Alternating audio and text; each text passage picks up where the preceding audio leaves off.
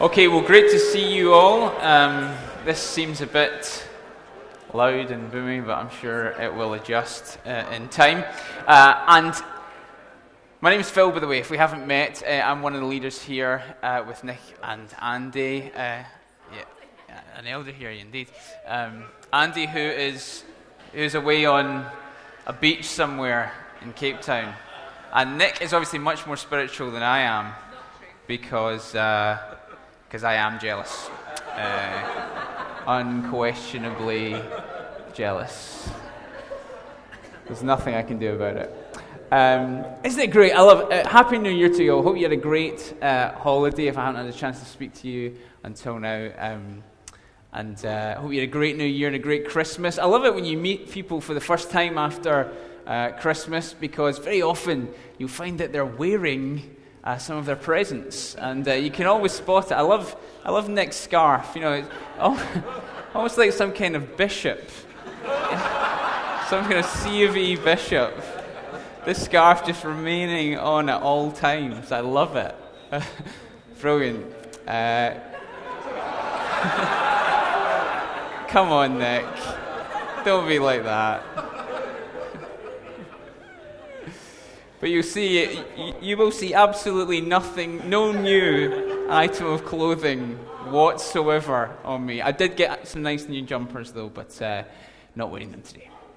Um, but obviously, some things do change uh, dramatically. In fact, just stand up, Johnny McAdam.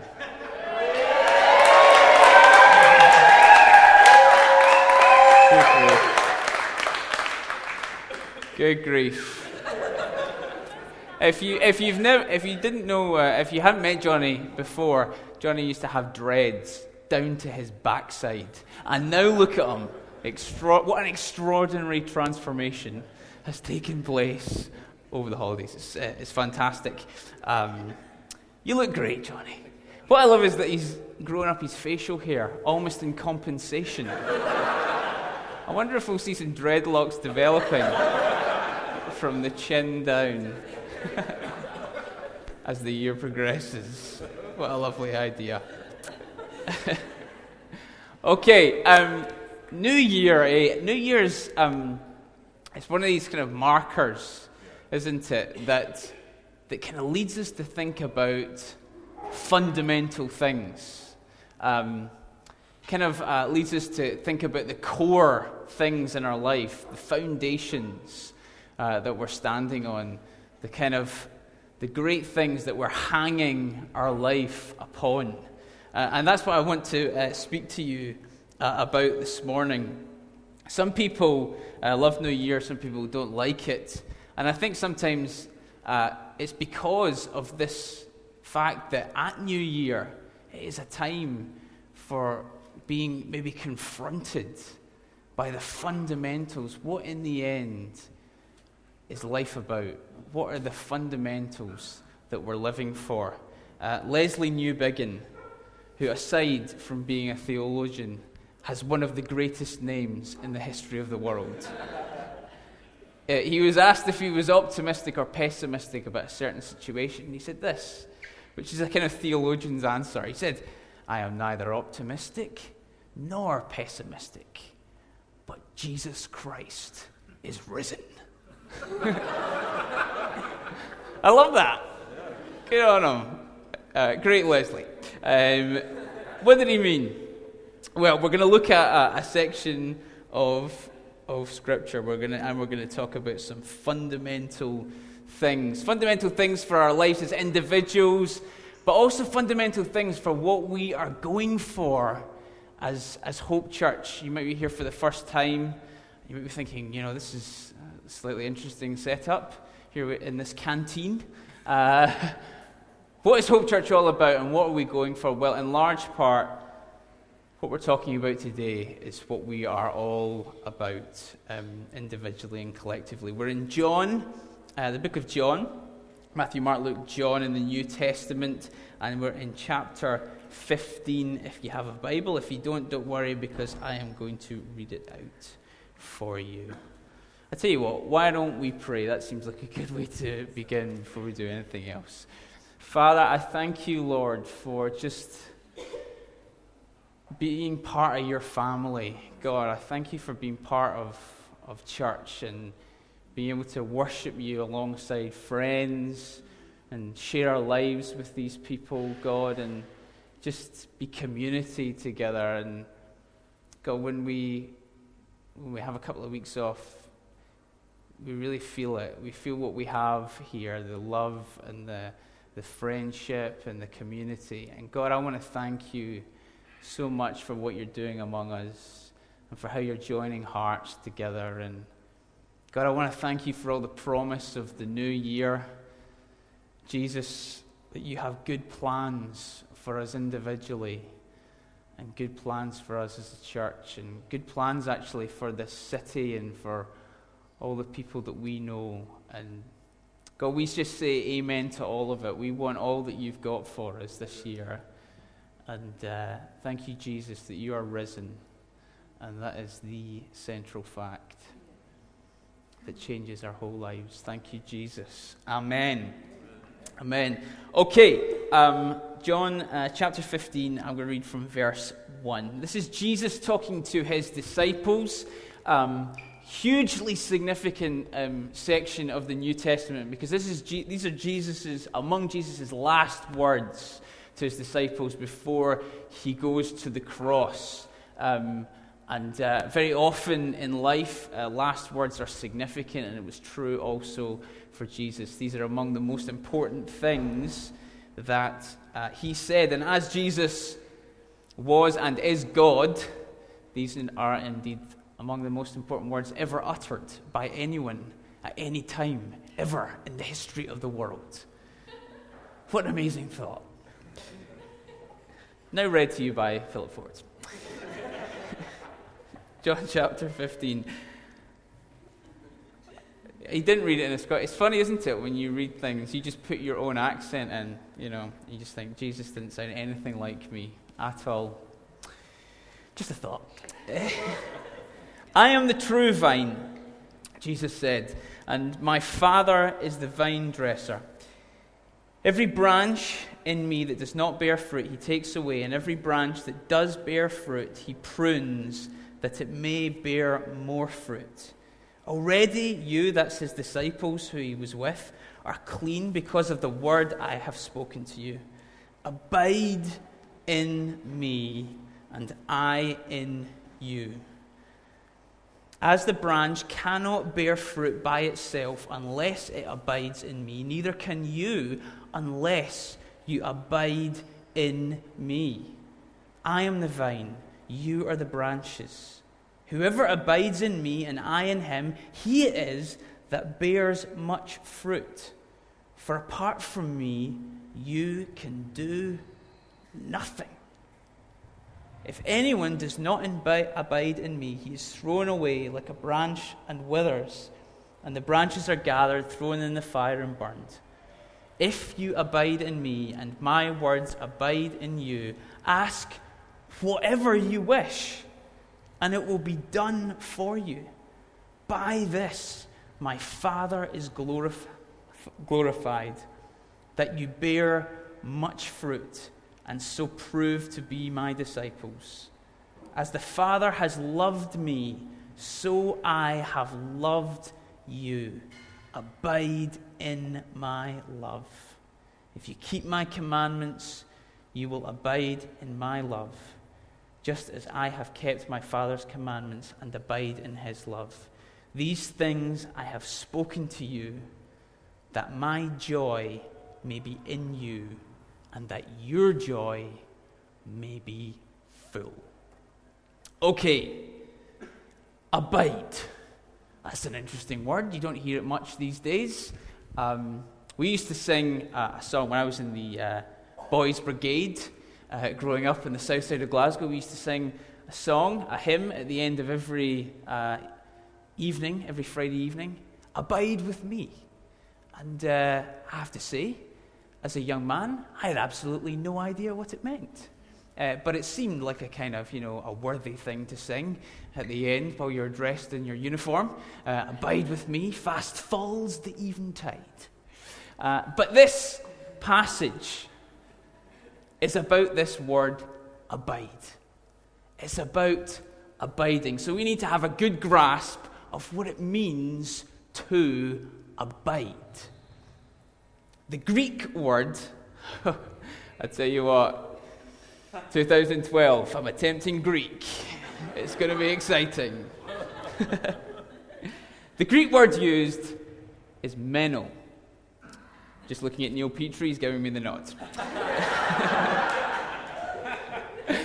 The Greek word, the Greek word is meno, uh, which means various things. Obviously, uh, Greek uh, has is a language that has different connotations. There are different connotations attached to these words, which don't always come through in English. To remain is the heart of abiding. Um, to not depart from, to continue to be present, to be held, to be kept continually, to wait even for someone. It's the word that's used when Mary goes to visit um, her cousin Elizabeth before she gives birth uh, to Jesus. Uh, the word used is that Mary goes to abide and abides in Elizabeth's house. Interestingly, when Jesus meets uh, Zacchaeus, uh, that story of that little guy, probably about the same height as me, uh, who climbed the tree to see Jesus. And Jesus comes up to the tree and he says to him, Zacchaeus, as the song goes, I don't know why I'm referring a lot to my childhood this morning, but as the song goes, Zacchaeus, you come down, for I'm coming to your house for tea. And actually, what the Greek says is, Today, I'm going to abide with you. Today, I am going to remain with you. I'm going to stay with you, we might say. I don't know if they say that in, all, in every part of, uh, of the country. Where do you stay? As in, where do you live? Where do you stay? Staying is the heart of abiding. And let me ask you that this morning. Where is it that you stay? Jesus is saying, Abide in me. Where is the place that your heart rests? Where is the place that it abides? Things can, can change and happen in life. Troubles can come and go. Good times can, can be enjoyed and then disappear. But where is the place where your heart rests? Where is the place that it abides? Come rain or shine, where do you stay? Where is it where you feel that sense of peace, that sense of being at home? Jesus is saying, Abide in me. He's saying, really, that this is what Christianity is all about abiding in Him, finding your heart's home in Him.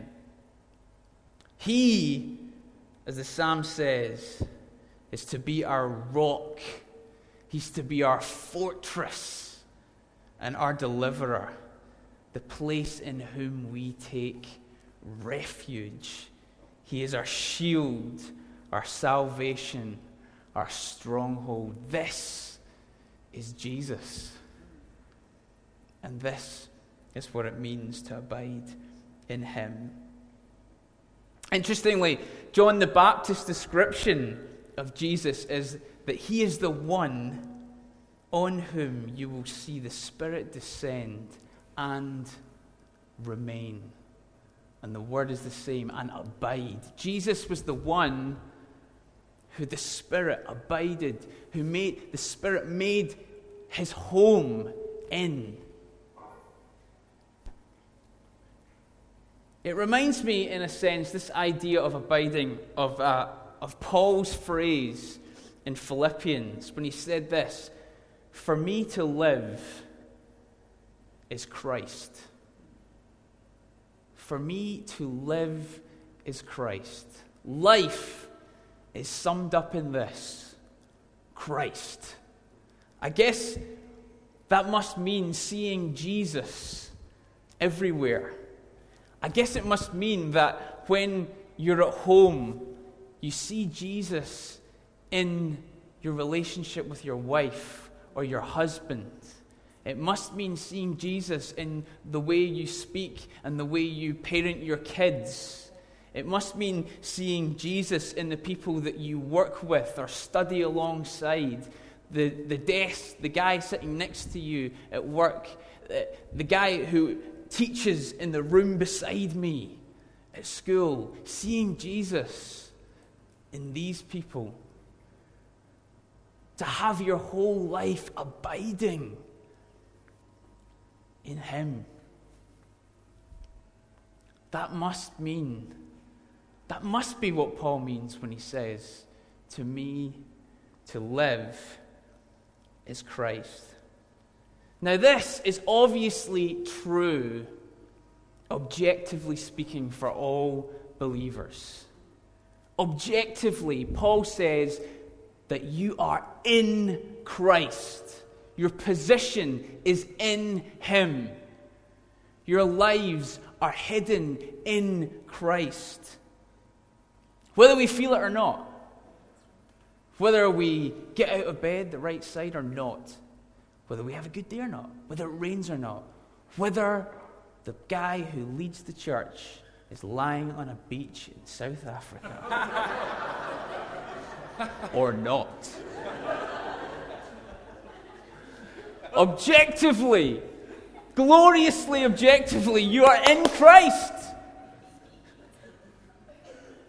Your life, your life is hidden in His. He is your salvation and your stronghold and your refuge and your fortress and your deliverer. But in the context of these verses, where Jesus is talking about the coming of the Spirit, where the disciples, where we get to experience the reality of God abiding in us. I think this is also, this word abiding must also mean that we grow in a relationship where we get to experience in ever increasing measure what it means to be in Christ. And that is what we're about. We're about more than just objective truth. We're about the experience of God, of living and dwelling in God. Thank you. Now, it's interesting when we look at these verses that Jesus says different things about the nature of abiding. He says, Abide in me, and I in you, in verse 4. He says in verse 7, If you abide in me, and my words abide in you, and so there's a sense that abiding in Him is to do with His words abiding in you. And then there's a bit later on where He says, As the Father has loved me, so I have loved you. Abide in my love. You know, there's a lot of talk in our kind of church, um, charismatic uh, church, of word and spirit. Um, that's been a kind of phrase that's been bandied around over the last uh, few decades um, word and spirit. But actually, biblically, you never hear that. Because word and spirit are the same thing. In the Bible, they're the same thing. It's not an option to be a word person or to be a spirit person. You are either a word and spirit. You are, in fact, I don't even like saying that phrase because they're indivisible, they're inseparable. And what Jesus is talking about is the indwelling of the Spirit, and in that, that we will abide in His words, and that we will abide in His love. It's both word and Spirit together, inseparable. This is abiding in Him. It's communing with the Father to the same extent. Listen, remarkably, as I, as the Father has loved me, so I have loved you. Abide in my, in my love. What is being offered by Jesus, through Jesus, is the same communion, the same level of intimacy and relationship with the Father that He has. And friends, it's time to believe Him. It is time to believe this stuff. It's time to believe that in your life as a Christian, you can have the same intimate relationship with your Father in heaven that Jesus has. It's time for us to stop just reading over these verses. But it's time for us to dwell on them and make it a reality in our life. It means believing, abiding in Jesus must mean that we believe, we believe Him. We believe what He says about us. We submit to His authority and His commands. The effects, what are the effects then? If that is abiding, what are the effects of this abiding? Well, I want to say that in this passage, Jesus, he kind of touches on this. But that in that abiding in Christ, we will really fully and finally discover who we are. Jesus said, I am the true vine. That is a strange thing for someone to say. Don't hear that often. I am the true vine. Where did he get that from? Well, listen. In the Old Testament, the vine was a metaphor for Israel, God's people. There's an amazing psalm, Psalm 80, which says this you, that is God, brought a vine out of Egypt. You drove out the nations and planted it. You cleared the ground for it. It took deep root and filled the land. The mountains were covered with its shade, the mighty cedars and with its branches. You sent out its branches to the sea and to the sh- its shoots to the river. And then this, why then have you broken down its walls so that all who pass along the way pluck its fruit. The boar from the forest ravages it, and all that move in the field feed in it. Turn again, O Lord of hosts.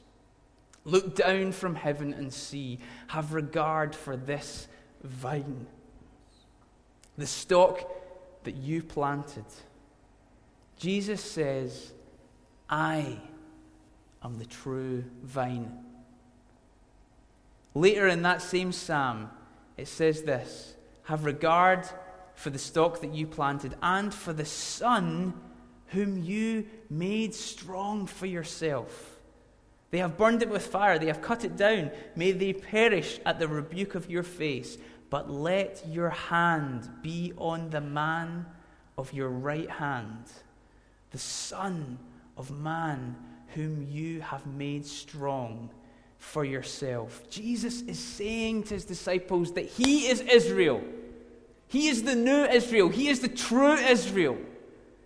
He is the one who is fulfilling what Israel never did in the Old Testament in the power of the Spirit. He's fulfilling the requirements of the law, not through legalism, but through the power of the Spirit. Jesus is this perfect Son that God made strong for Himself. And He is offering us that same identity, that same relationship with the Father, to be sons that God tends to be sons that God takes care of, to be sons that God helps to grow and make strong, to raise up, to be the son of the Father's right hand, to be the one, to be people who have the Father's face shining upon us. This is what Jesus is saying we are. Nothing less than sons and daughters who are supposed to sit in the presence of our Father and be made strong and be raised up by His power and His care for us. We need to believe this. Let me ask you do you really believe this? Do you believe that this is who you are? I'll tell you what, I believe it sometimes. And sometimes I forget. And when I do, my wife generally knows about it. But listen, Jesus is offering us not just forgiveness, but an identity, a new identity as a child of God, sitting in the presence of a Father who will care for us and tend us and mature us and grow us into true sons. Because that is the promise in verse 2 of what we, we read. Every branch in me that does not bear fruit, he takes away, and every branch that, he, that does bear fruit, he prunes, that it may bear more fruit.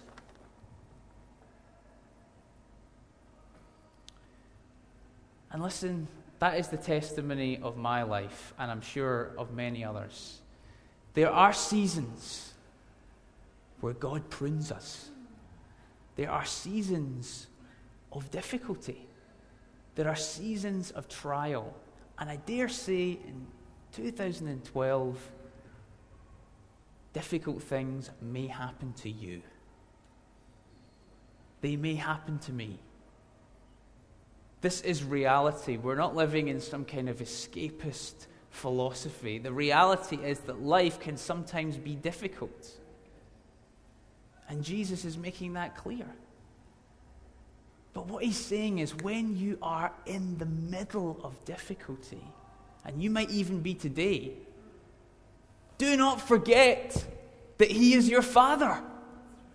Do not forget that you are a child of God.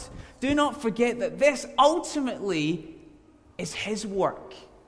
And he is bringing about fruit in your life. That's the message of Hebrews 12 when the author writes to people to Christians who are suffering and says this have you forgotten the exhortation that addresses you as sons my son do not regard lightly the discipline of the Lord nor be weary when reproved of him for the Lord disciplines the one he loves and chastises every son whom he receives listen when we go through difficulty. If you're going through difficulty now, let me say this to you. Have you forgotten the exhortation that addresses you as a son? He loves you. He's not abandoned you. He will not abandon you. But He'll bring you through. You see, discipline is different from punishment. Punishment the punishment for all our mistakes has already been paid. It was poured out on Jesus. And there is now no more left for you. There's no punishment for those who are in Christ Jesus. There's no condemnation. There's no judgment. But there is discipline. Because God wants to make you fruitful because you're His son and He loves you. Good fathers that, pas- that passage in Hebrews goes on discipline their kids. Yeah. They don't let them away with murder. Do they? Some, some parents have just got that wild look in their eye. no. they know what I'm talking about. Listen, good parents, they discipline their kids. Why? Because they love them and they want them to be fruitful in their lives. They want them to grow up and become great people who change this world for the better. Listen, God your Father is like that and more. He wants you to be fruitful and He will discipline you. And when you're in difficulty, we don't, we can't, we, we don't have the ability to, we, uh, to say, God, you've abandoned me. Where, where are you? No, no, no, no. God, He loves you. He's with you. He's walking, He's taking you through something so that you can trust Him more. Jesus said the greatest commandment is that you love the Lord your God with everything. You'll lean your whole life on Him, you'll trust Him completely. And the origin of all sin is not doing that. And he is so desperate to bring that about in your heart that trust, that leaning of your whole life, that loving with everything you have, that he will take you through things as sons in order to bring that about in your life, in order to bring you into a place of joy. Our privilege as sons and daughters of the King is that we then, having had that identity made sure, get to join other sons and daughters in fulfilling all the promises of, that are made over this vine the promise that the glory of the Lord would cover the earth as the waters cover the sea. The promise that through this vine all the nations of the earth will be blessed. The promise that God will one day pour out his Spirit on all flesh. This is a mission for sons, and this is what we are caught up in. Point ultimately, as Jesus explains in this passage, is that we would bring glory to the Father. By this, Jesus said, My Father is glorified, that you bear much fruit and so prove to be my disciples. The goal of your life is to bring glory to your Father. And the way you do that is through bearing fruit. And the context of this passage, that is about reaching people who don't know him. And listen, maybe my greatest prayer for us this year is that increasingly we would reach people who don't know him, who don't know anything about this, who actually have no idea of the love that is available from their Father in heaven, who have got no idea of this new identity that is possible through being in Christ, who have no idea that actually the prison of sin can be broken out and a new life is possible. And this is the way that Jesus says we glorify our Father. This happens through the fruit. This is how the Father gets the glory. And the, listen, the vine is tended for this purpose. God looks after you and he, and he shapes you and He tends you and He prunes you. Why? Because He wants you to be fruitful. He wants us to be the sort of people who will bring in a harvest in this amazing city of Glasgow. And so he moves us to an amazing tool that he gives us for this, for this task. He says this towards the end of this section. If my words, if, sorry, if you abide in me and my words abide in you, ask whatever you wish, and it will be done for you. What Jesus is saying is this that power in prayer comes from intimacy. It comes from knowing who you are before the Father. It comes from knowing that you are loved. It comes from knowing that you are accepted and forgiven and that your sins have been paid for and that there's nothing can now separate you from the love of Christ. It comes from that intimate place. The power in prayer. Listen, my wife has a great deal of influence over me. That is the truth. I mean, hard though it may be to believe, I used to dress worse than this.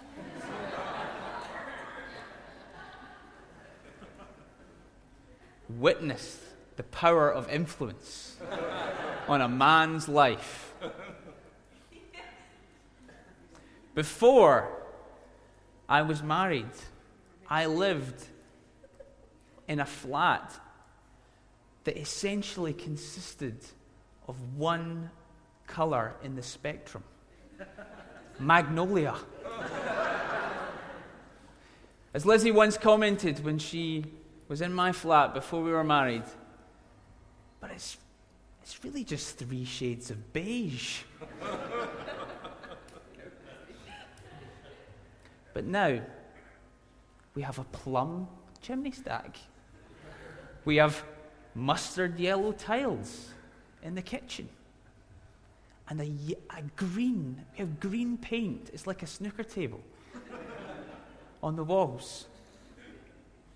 We have a wallpaper in the hall of horses galloping.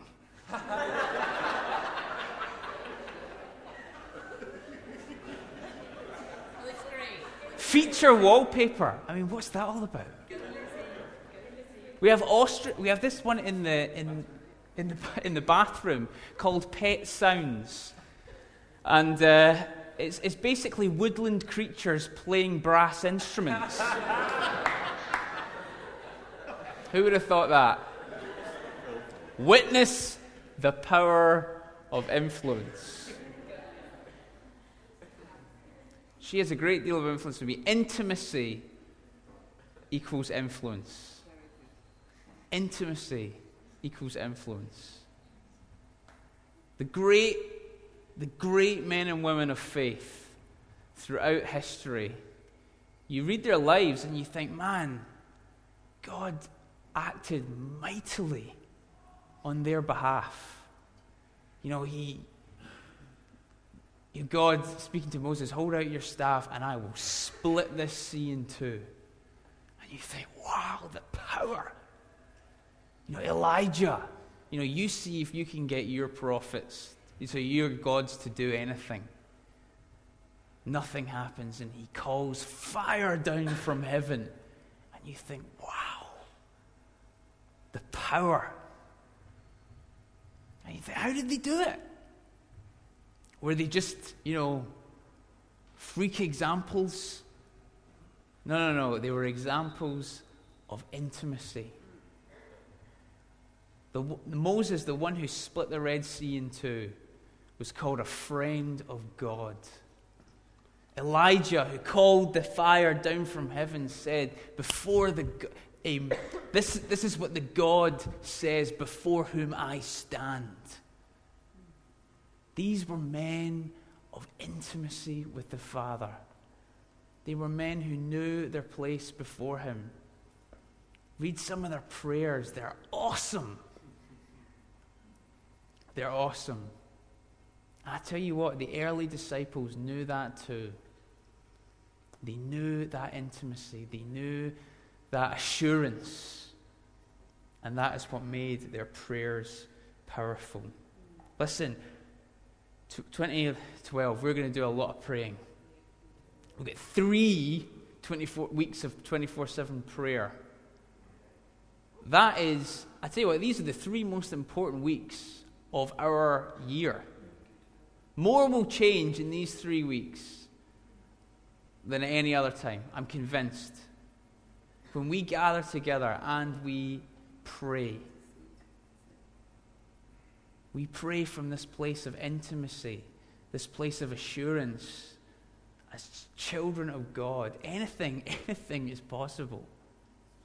And nothing will happen without it. It's an exciting prospect for the year. Fruit bearing, Jesus assures us, is impossible without Him. But in Him, whatever we ask, we will have. What are you dreaming about for your city this year? Have you thought much about that? What you're dreaming about? What are you longing to see happen? What red seas need to part in your life or in the lives of those around you? What fire needs to fall? What does fire need to fall on this year? This is what abiding in God means that we have influence and authority in prayer. And ultimately, the result of all this abiding is joy. That's a good thing. Um, joy, joy. Uh, again, it's a kind of you know, it's a word that I don't often use. Happiness is really what it means. God wants to make you happy. It's a shock. God wants us to be happy people. Do you know why? Because happiness is better than sadness. It's true. Yeah, a profound statement. Laughter is better than weeping. Weeping has a purpose and a place, but laughter is better. And joy is the result. One, uh, uh, Peter, the Apostle Peter, puts it like this in his letter Though you have not seen him, that is Jesus, you love him. Though you do not now see him, you believe in him and rejoice with joy that is inexpressible and filled with glory. That is what we're about this year. Rejoicing with joy filled with glory. Joy is attractive to the world, people love it. And I tell you what, Christians in this country, maybe I'm, I'm, I can not speak for the rest of the world, but in this country, often have a reputation for misery. And, uh, and for those of you who know me, uh, actually, I may as well admit, I can, uh, t- on occasion, be somewhat melancholy of disposition.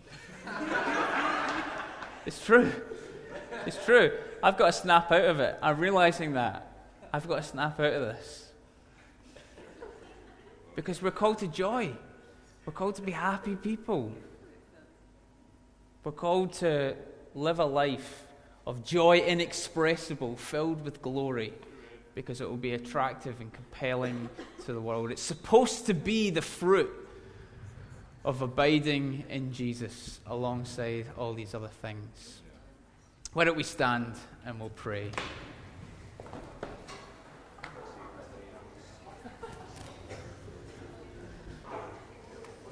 Jesus, I just want to thank you for this new year, God. I want to thank you for this church.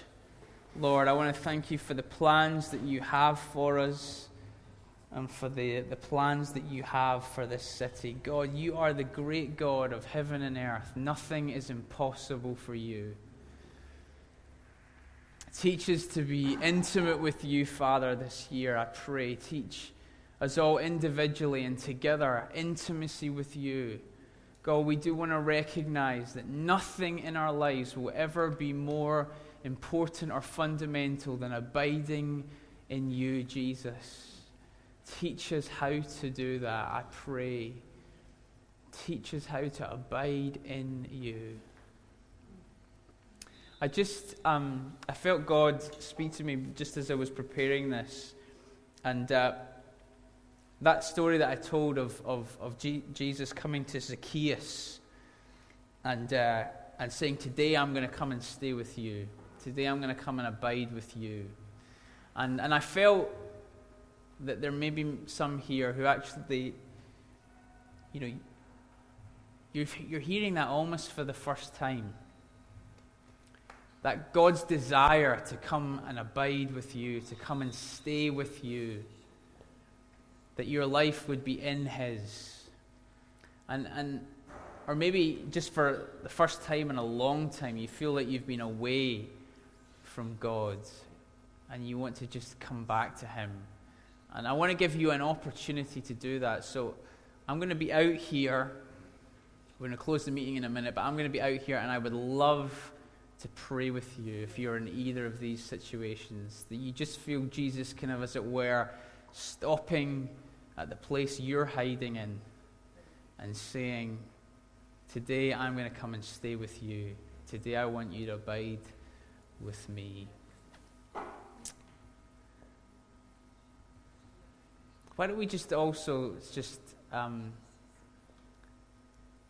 as we close, I'd love for us just to pray briefly.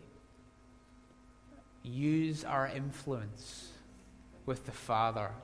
Use this place of intimacy that we have before the Father to pray for change in our city this year. Whatever, that can mean all kinds of things, and whatever comes to your mind